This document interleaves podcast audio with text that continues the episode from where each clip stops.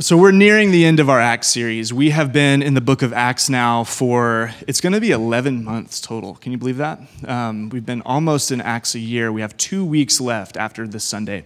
Um, so, it's been a long journey, and what we find ourselves, the, the text we find ourselves with today is actually, in some ways, perhaps the climax of the book. It's, it's the peak. It's the end of Paul's, uh, at least recorded, sort of main missionary work. Um, this is going to be the last key speech of Acts. Uh, it's probably not the last speech of Paul's life, but the last one recorded in Acts. Uh, and we're even going to see uh, the, the very promise that Jesus made to his disciples at the beginning of the book in Acts 1 8, that he's going to see uh, his witnesses carry the gospel from Jerusalem all the way out to the ends of the earth. We see kind of Paul self consciously, seems to be referring to that and, and identifying his role in this particular moment as carrying that out. Um, to catch you up, we just we'll do a brief history lesson here. So, uh, Paul, if you remember, two weeks ago, Mark taught us uh, the passage where Paul had returned to Jerusalem, and uh, there was a controversy that broke out uh, about what Paul was teaching and what its connection was to the law of Israel. And it ended with them saying, Away with him. They capture Paul and they begin to question him. So Paul then has to have, he's, he's basically brought on uh, to have these public hearings with all these different groups. First, it's just a group of Jews, then it's the Jewish Sanhedrin. Then it is the procurator of Judea by the name of Felix. That's last week. The, what, what Josh taught was part of that from that conversation where they're uh, interrogating Paul. Then Felix's reign came to an end, and he was superseded by another person named Festus, who is now at this point in the story uh, over Judea. And he is going to have a hearing with Paul, or he does have a hearing with Paul. And then he still doesn't know, like, how, what is going on here? Is, has Paul done anything deserving of imprisonment and or death? So he's going to now bring in uh, King Herod Agrippa II. So this is the grandson of Herod the Great, the one that tried to kill the infant Jesus. Um, he is now over certain territories in the region, and specifically, he's over the temple, uh, and he appoints the high priest. And so uh, he's a significant kind of Jewish political leader and uh, Festus is going to bring him in to hear from Paul so he can kind of weigh in on what, what do we make of this controversy that's broken out. There's a little note uh, in, the, in the chapter before where Paul has now been, so there's a few chapters of Acts. It tells us Paul has been in custody now for two years since two sermons ago. So time is just clipping by. And you can just imagine the frustration of Paul as he's, you know, he understands the Lord has called him to be Jesus' witness uh, to the Gentiles, really expanding out across the region. And now he's just being basically held here in one location, unable to continue his message, just having to keep defending himself and repeating what he's up to and how uh, he's innocent and so on and so forth. Um, so, two years, Paul's been sitting here.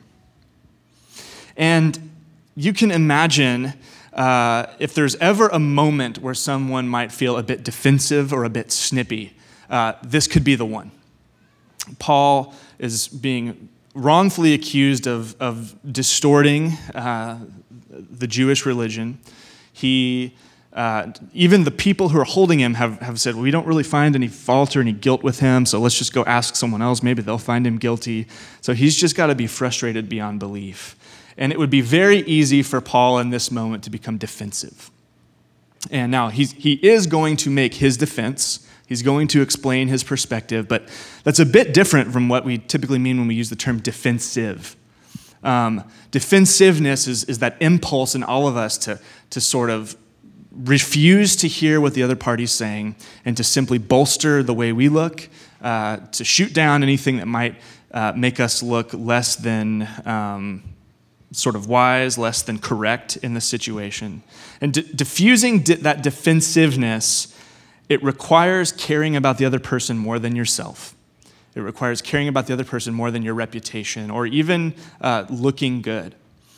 And so, Paul here, he's, he's, he's a model for us in a frustrating situation beyond belief of how he can refuse to buy into that defensiveness and get, get short and get angry with the people, but instead he's going to seize it as once again an opportunity to present the gospel. And I can think of no other reason for that except for the fact that he deeply loves Jesus and he deeply loves these people that are questioning him. So, we're told uh, that the day here is, is a day of, in, in chapter 25, quote, great pomp. The military tribunes are there. It says the prominent, influential men of the city are there. Uh, there's gathered crowds. There's the procurator of Judea. Now there's this King Agrippa here. And they tell Paul, okay, what? Speak for yourself. Like, defend yourself. Lay it out.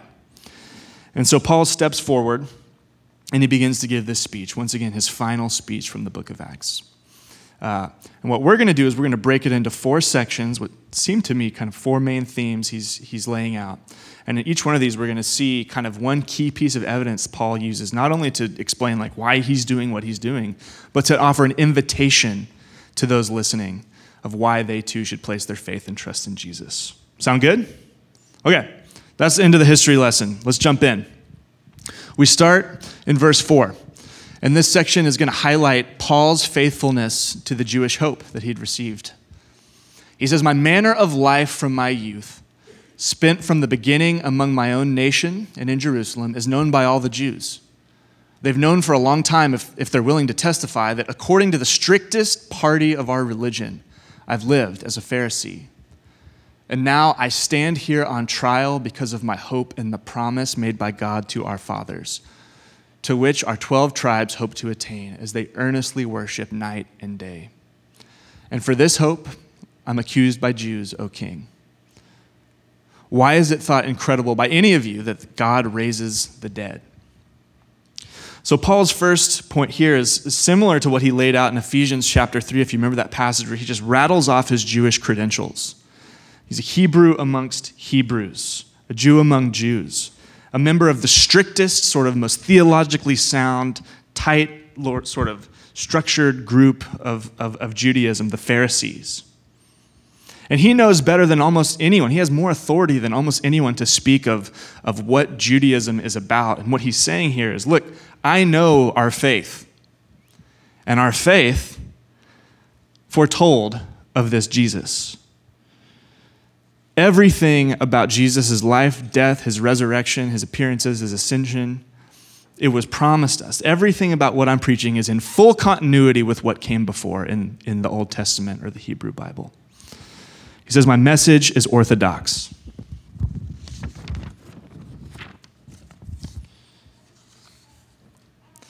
It reminds me of, of in Acts, or I'm sorry, in Luke 24, right after Jesus has, has ascended, he's appearing to some disciples on the road to Emmaus.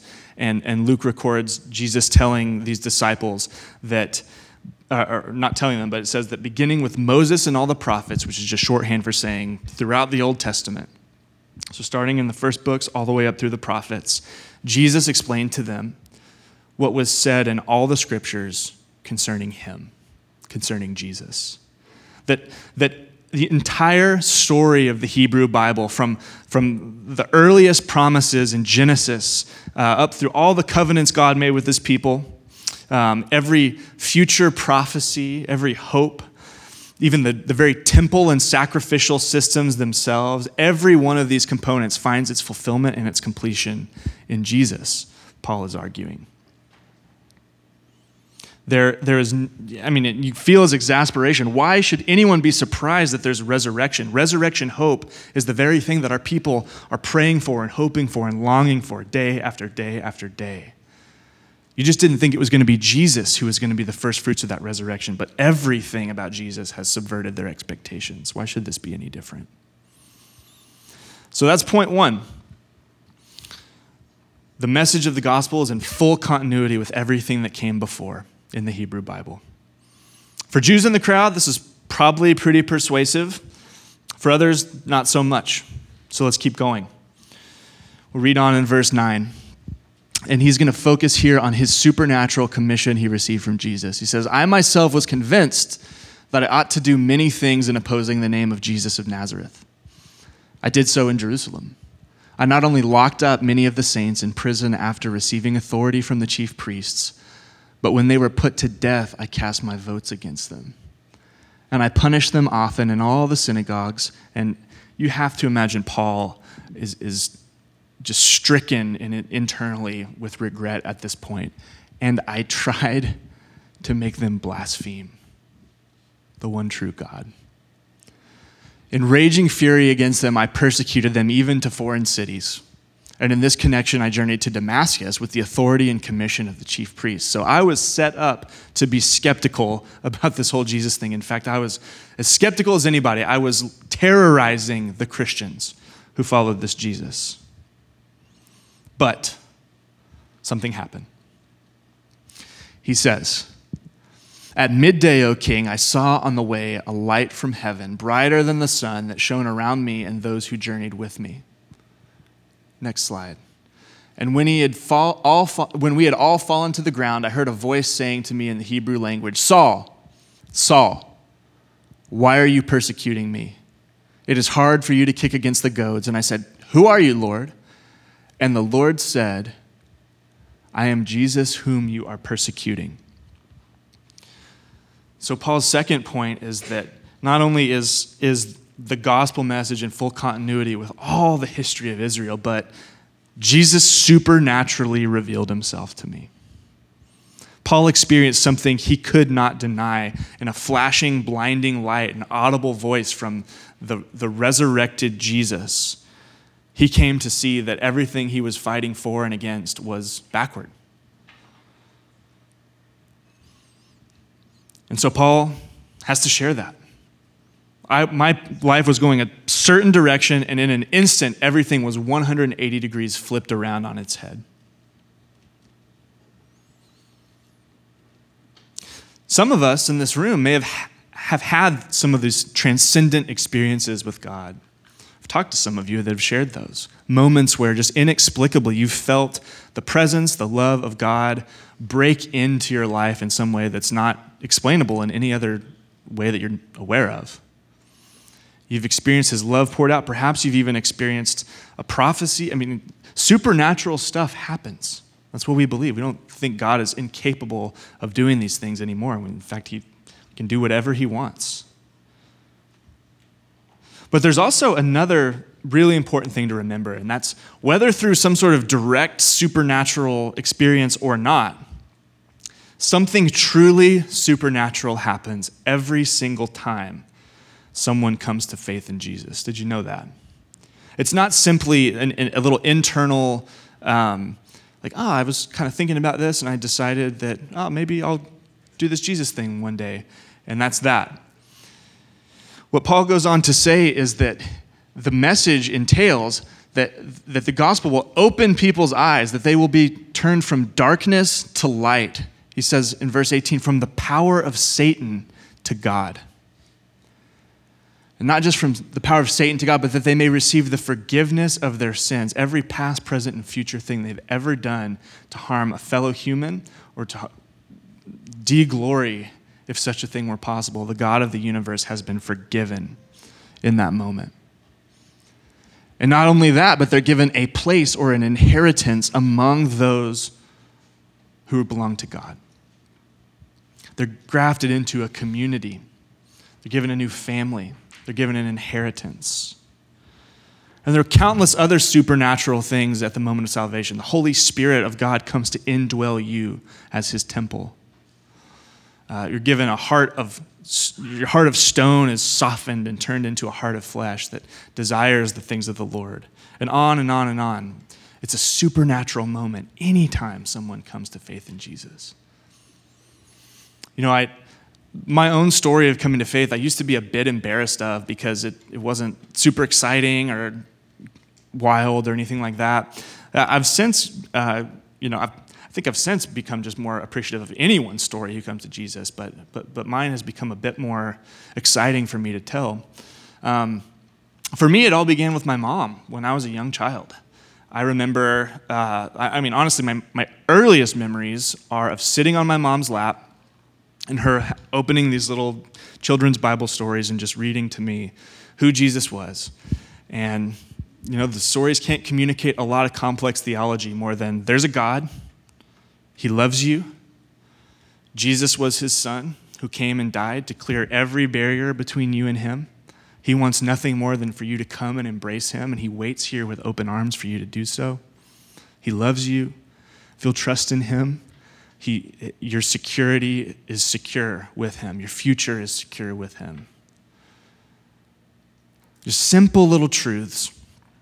And I remember one day, you know, after probably years, I mean, probably from, from birth, my mom reading these stories, I remember her asking me one day, she could sense that I, I wanted to trust Jesus, and she asked me if I did, and I said yes, and uh, we prayed together. And I began to follow Jesus. And that whole host, I, I believe that whole host of things we just described happened for that little four year old Cameron in that moment. The very Spirit of God came inside. Darkness to light, death to life the rule of Jesus, forgiveness of sins, future promises and hope secure.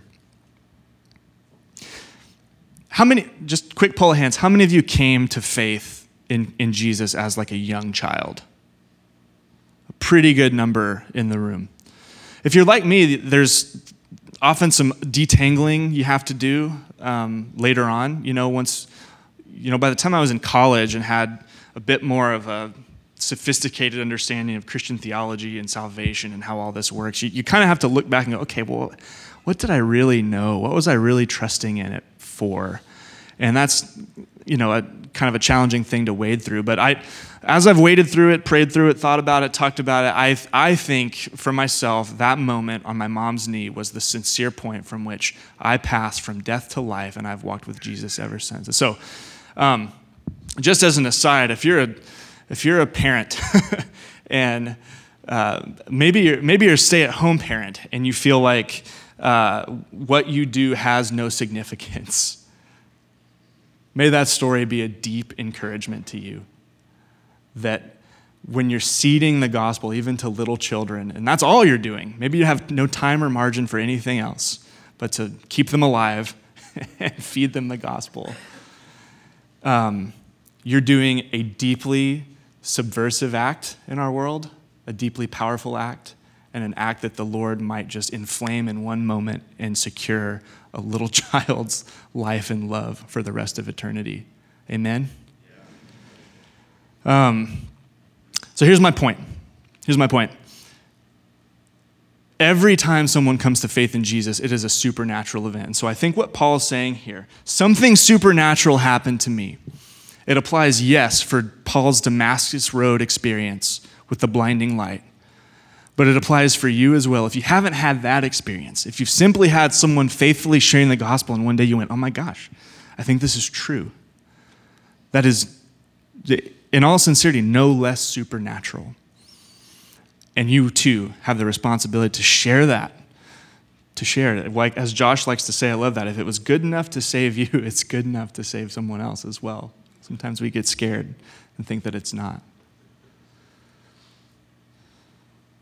So that is Paul's second point. And he's told that he was made a servant and a witness. And you know what? He's not content just to, just to talk about it, but can you see he begins preaching here? He, he doesn't just say, Yeah, and so I had this experience with Jesus and he told me I was going to do some stuff, but he starts doing the stuff here in the moment. He's, he's preaching that the gospel declares that God will open their eyes through Paul's ministry, that they might turn from darkness to light, the power of Satan to God, that they may receive forgiveness of sins and a place amongst those who are sanctified by faith in me. And then he keeps going. Verse 19, he moves into what he does with that commission he received from Christ. Verse 19 says, Therefore, O King Agrippa, I was not disobedient to the heavenly vision. But I declared first to those in Damascus, then in Jerusalem, and throughout all the region of Judea, and also to the Gentiles, that they should repent and turn to God, performing deeds in keeping with their repentance. For this reason, the Jews seized me in the temple and tried to kill me. And to this day, I have had the help that comes from God. So Paul was obedient he did become a witness. And again, he has played a substantial part in what Jesus said was going to happen that the gospel was going to go from Jerusalem to Judea and Samaria and to the ends of the earth. And here we have Paul about to be sent all the way to Rome uh, to once again have to testify to exactly what is this crazy message that's stirring up so much trouble.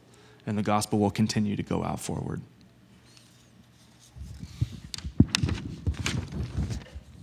Sorry, these would be easier with two free hands. So, Paul, um, his third point is this as I look back,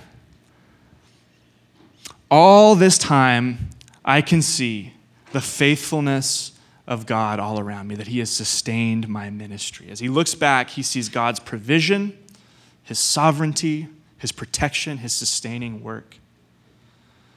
And if you've been paying attention to their acts, you know Paul has been stoned. I mean, there's one text where it, it's kind of ambiguous. It looks like he may have been stoned to death, and then the disciples come and pray, and he gets up, and it's like, did they just raise him from the dead? Maybe, I don't know. The man suffered some hardship he was betrayed, he was mocked, he was ignored, he's gone hungry, he's been essentially houseless for a long time.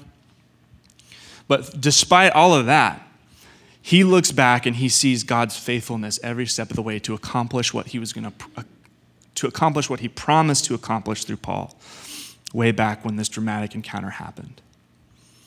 And so I think we do well we would do well this week to do the same thing, to take stock of God's faithfulness in our own lives.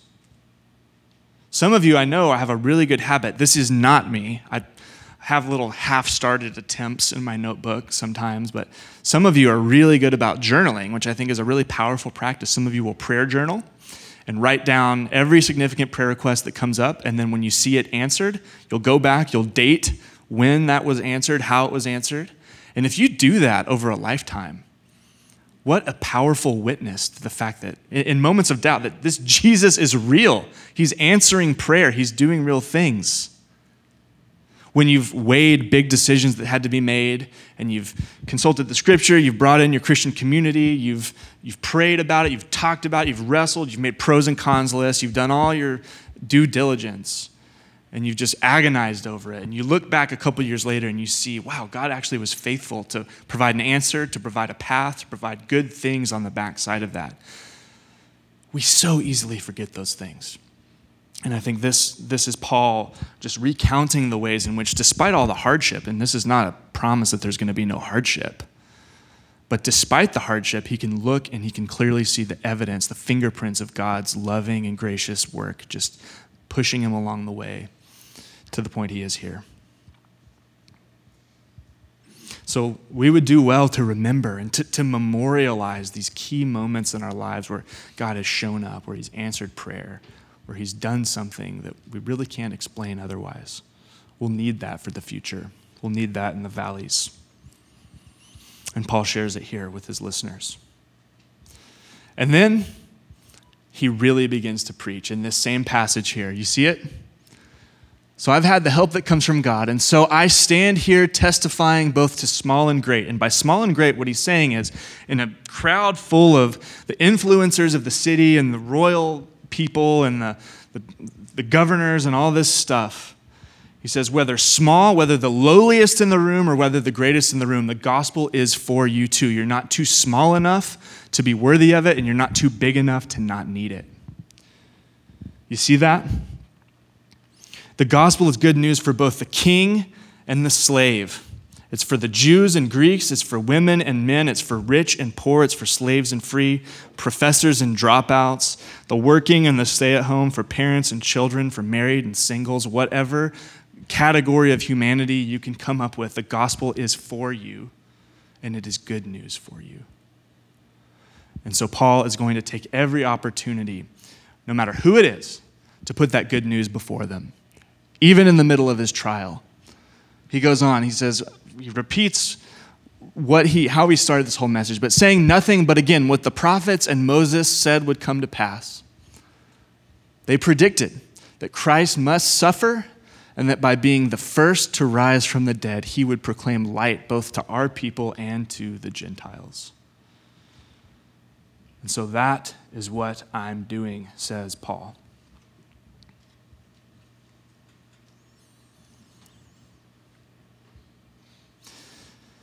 So they've had enough. Festus, Agrippa, they've had enough. He's, the, the preaching's getting a little out of control. So we have this final, final dialogue here. And this is what happens. As Paul was saying these things in his defense, Festus said with a loud voice, Paul, you're out of your mind. Your great learning is driving you out of your mind. Now, can that happen? Can great learning drive someone out of their mind? Yes, it can. Uh, is that what's happening here? No, it's not. Paul, very matter of factly, I am not out of my mind. Most excellent Festus. But I am speaking true and rational words. For the king knows these things, and to him I speak boldly. He, the, uh, Agrippa would know about the prophecies that Jesus had fulfilled. He's in effect saying. And I'm persuaded that none of these things has escaped his notice. And hear this point for this all has not been done in a corner. What does that sentence mean?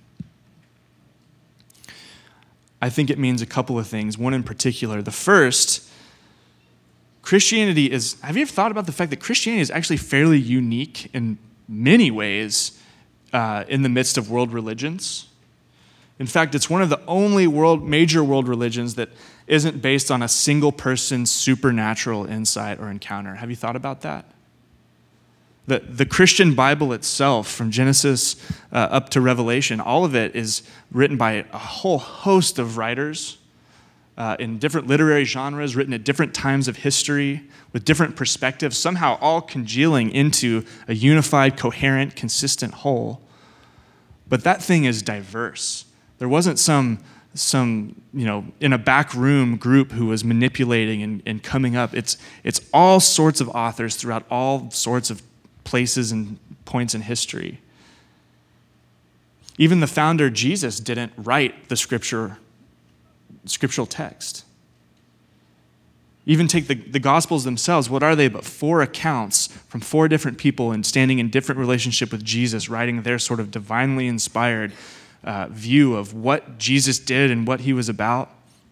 They all are perfectly harmonious with one another, but they are very, uh, uh, very unique in their presentation of Jesus also at the same time. None of them was given preference over the other. The whole faith is, is born out of a plurality of experiences recorded and transmitted out throughout history.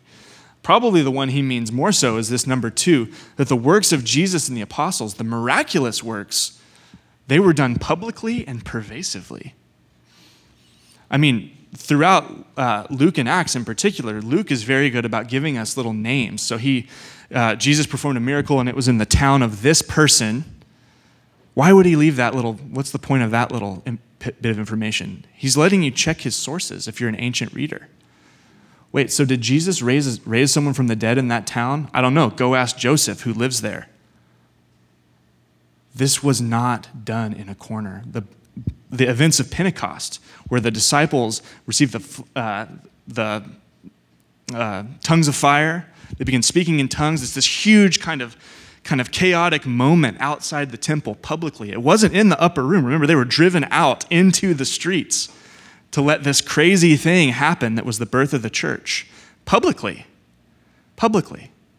There are very few of these biblical stories that are sort of like un, unverifiable, um, where, where you wouldn't be able to, like, I don't know, I wasn't, no one was there. I mean, I guess we'll take Paul's word for it, but no.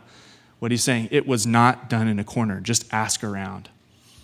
And I think all of these things contribute to really understanding um, the rapid rise of Christianity because if Jesus hadn't actually raised from the dead, I, I, just, people posit all kinds of ideas about how Christianity could have become the, the force it is today over 2,000 years.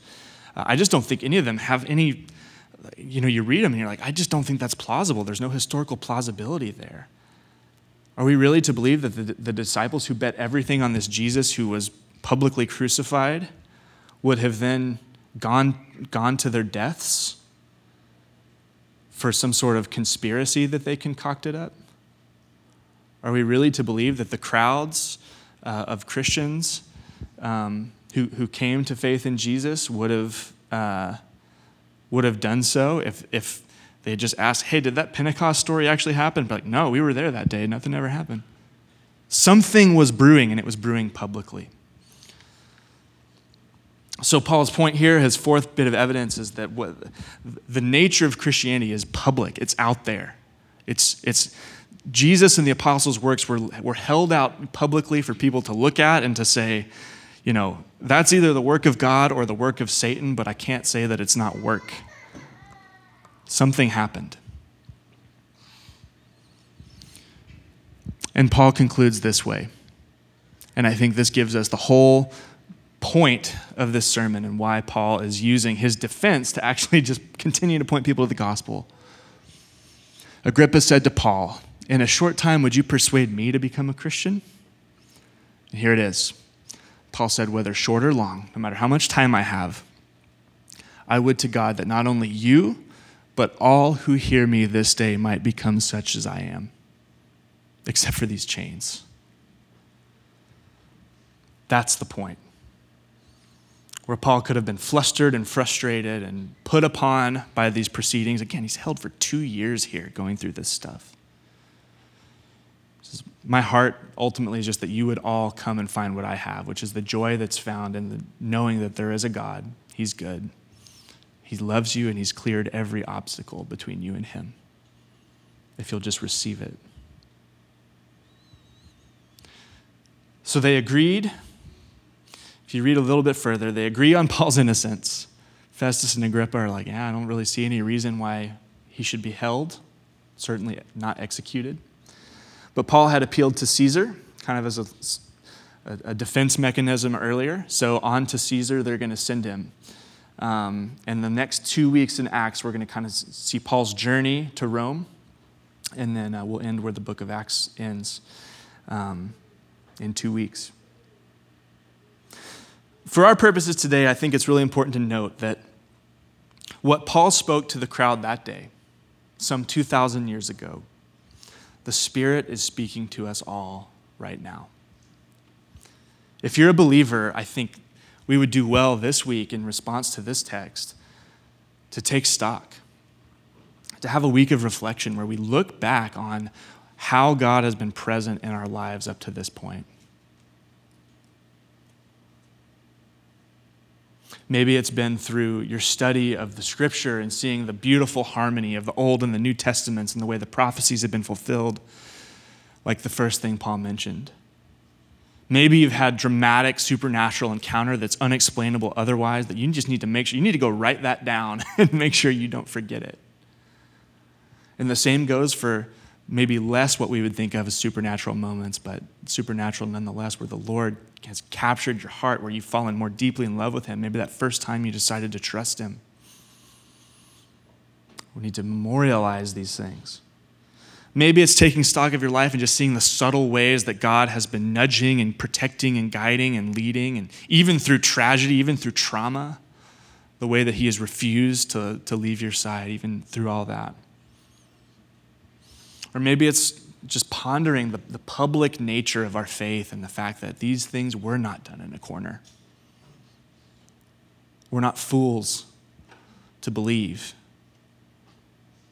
that a man rose from the dead because they saw him. It was out there. So, whatever it is, I would encourage you find some time this week to, to take stock. If you're a journaler, do that. If you're just a verbal processor, do that. Find someone to process with. But may that drive us to worship in our response, to a deep thankfulness. And may it drive us to have the same attitude that Paul had where he would set aside defensiveness, set aside the need to prove himself innocent, and to just continue to share the gospel because it's good news.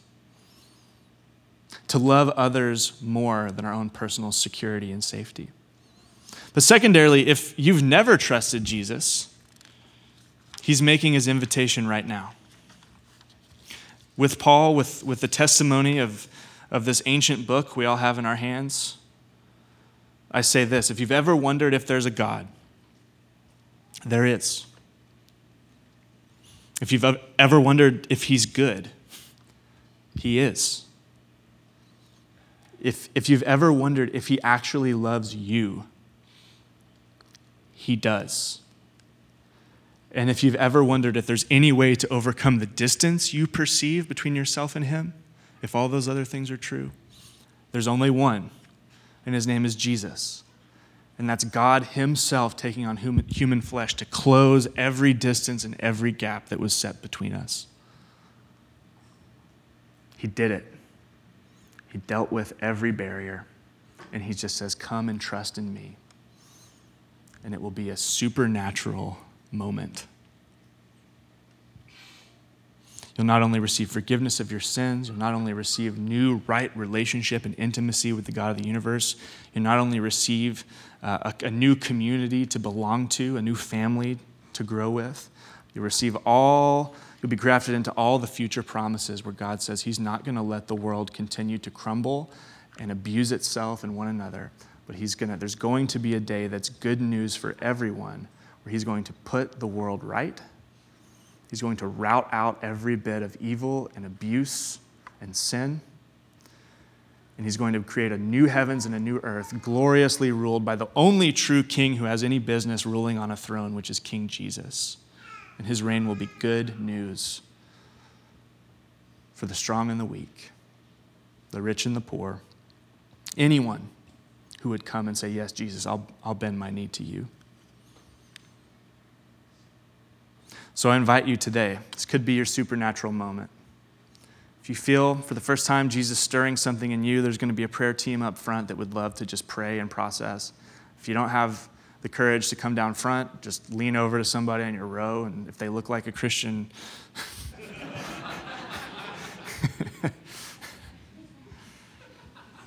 say, hey, I don't know, you look like a Christian. A little bit awkward. No. Ask them to pray with you. Gospel's good news. Amen.